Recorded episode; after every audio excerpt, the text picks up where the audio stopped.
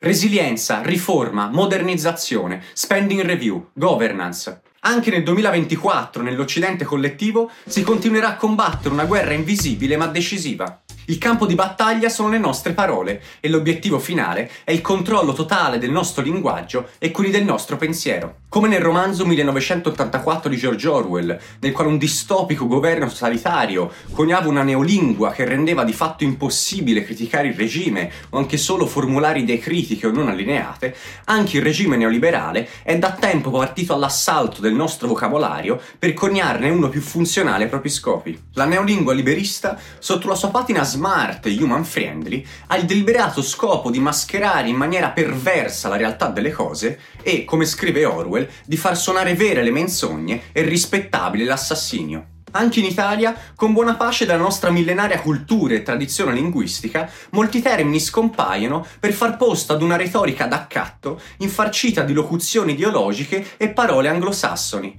che come scrive il giornalista Luciano Lago, non hanno apportato niente di nuovo rispetto ai concetti del vecchio vocabolario, ma che piuttosto hanno il più delle volte mascherato concetti relativi all'ideologia del mercato, caratterizzati da illusione di responsabilità, di limitazioni o taglio di diritti, di spese sociali e di compatibilità con il mercato. Il nuovo lessico neoliberista ha quindi adottato le stesse tecniche dei precedenti regimi totalitari con lo scopo di rieducare le masse.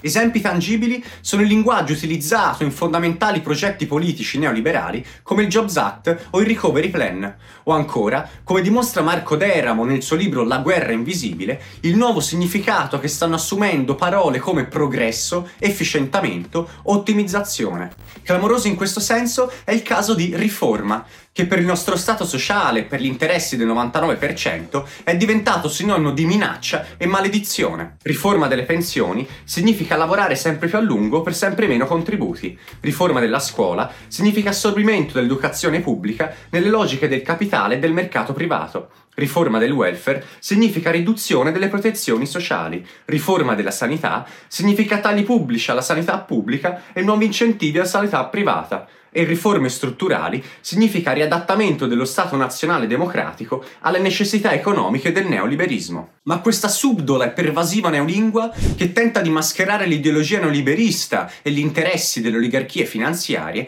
non è che il sintomo terminale della nostra sottomissione culturale e politica a queste stesse oligarchie e della definitiva sottomissione del resto dell'Occidente agli Stati Uniti, che sperano attraverso il controllo delle parole di governarci senza troppe polemiche e rotture di scatole. Ma siamo sicuri di volerle lasciar fare?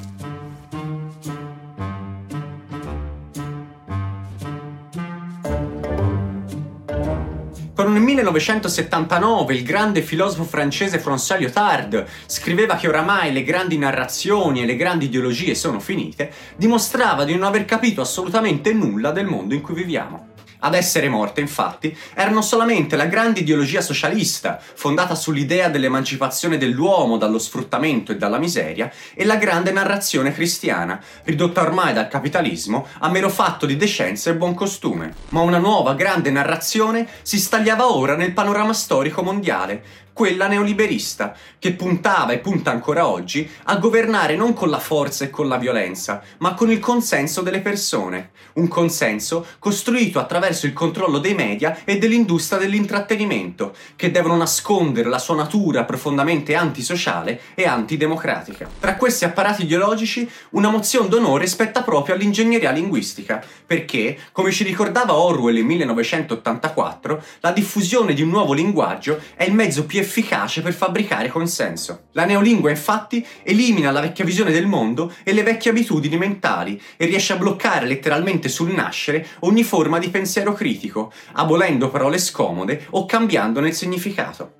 Come si evince dal testo di Viktor Klemperer, La lingua del Terzo Reich, con un meccanismo simile a quello adottato dal nazismo, la lingua del neoliberismo occupa oggi praticamente l'intero spettro comunicativo dell'economia, della politica, del diritto e della società.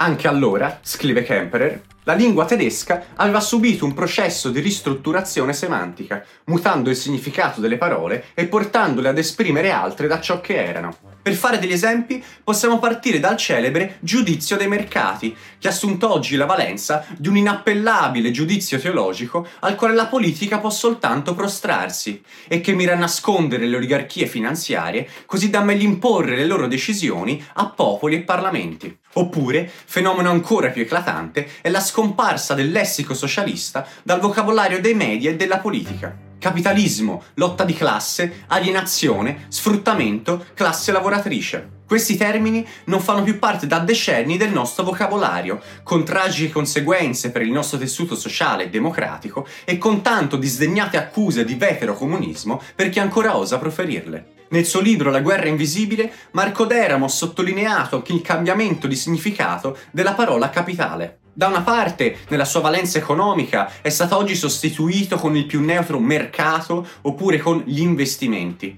ma dall'altra ne è stato riprogrammato il significato affiancandolo ad una serie di aggettivi capitale naturale, sinonimo di ambiente, capitale umano, sinonimo di forza lavoro, e poi ancora capitale sociale, capitale culturale, capitale simbolico, eccetera, eccetera.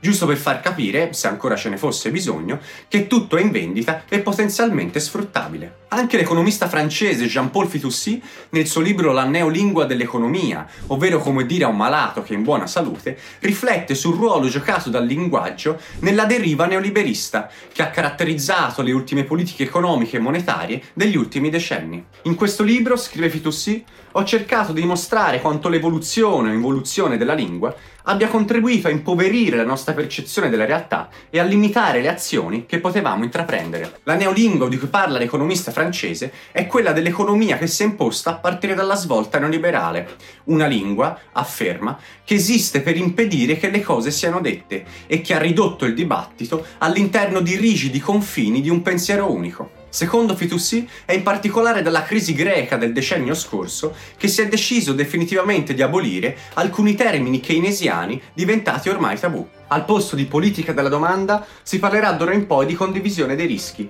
Invece di finanziamento monetario della spesa pubblica, si dovrà parlare di quantitative easing o politiche non convenzionali. Una raffinata espressione di questa egemonia è senz'altro anche il linguaggio utilizzato nel Jobs Act, la storica riforma firmata PD con cui il centro-sinistra ha aderito senza più indugi alle politiche neoliberiste sul lavoro. Come scrive Gianfranco Ferraris su Nuova Atlantide nell'articolo La neolingua del Jobs Act, ciò che appariva immediatamente era l'apparente modernità del linguaggio, conferita da una patine di vernice anglosassone.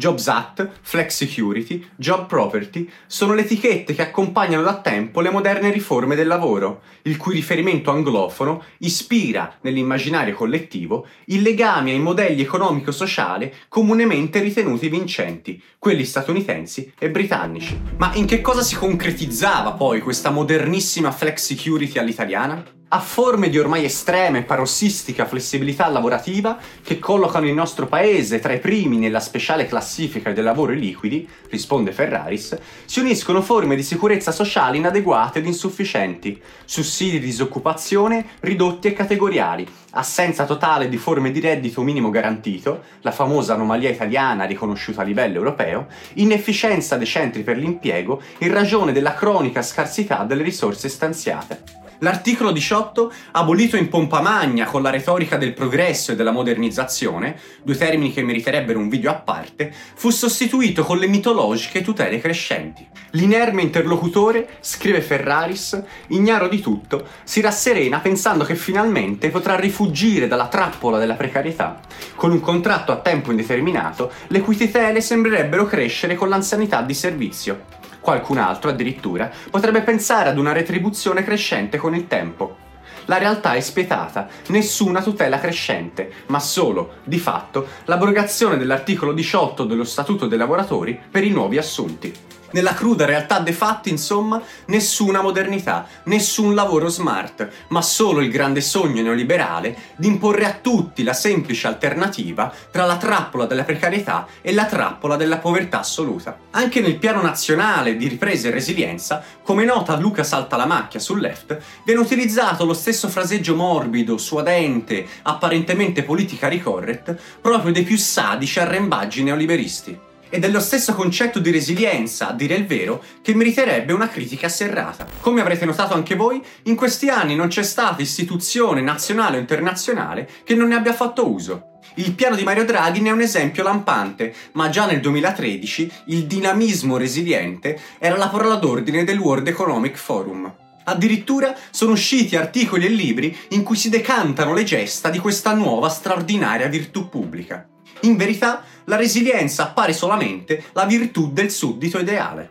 In senso tecnico, infatti, la resilienza è la qualità di alcuni materiali di resistere agli urti senza spezzarsi. I pedagoghi del neoliberismo americano ci stanno spiegando insomma che le classi nazional-popolari sono chiamate a far propria la virtù degli schiavi di adattarsi ad ogni circostanza possibile e di resistere il più stoicamente possibile ad un sistema ostile, senza mai ambire, ci mancherebbe, a cambiare in meglio la propria condizione una specie di inno alla resistenza passiva e all'abbandono di qualsiasi proposito di trasformazione politica, mentre contemporaneamente, ai piani alti, altro che resilienza, chi detiene il potere si adopera giorno e notte con furore per plasmare il mondo secondo la propria volontà e i propri interessi. Insomma, l'elenco potrebbe continuare a lungo. Parafrasando Joseph Goebbels, non si tratta di convincere le persone ad avere idee liberiste, ma di trasformare il vocabolario in modo tale che non possano che esprimere ed accettare idee liberiste. Le grandi trasformazioni sociali sono riuscite quando gli uomini si sono riappropriati del significato autentico di parole come libertà e democrazia. Nel 2023 l'oligarchia neoliberista a trazione americana ha cominciato a scricchiolare nel 2024 dovremo concludere l'opera. Per vincere questa guerra avremo però bisogno di un media veramente libero e indipendente che contrasti il potere della neolingua e vi racconti il mondo con categorie nuove. Aiutaci a costruirlo. Aderisci alla campagna di sottoscrizione di Ottolina TV su PayPal e GoFundMe. E chi non aderisce è resiliente.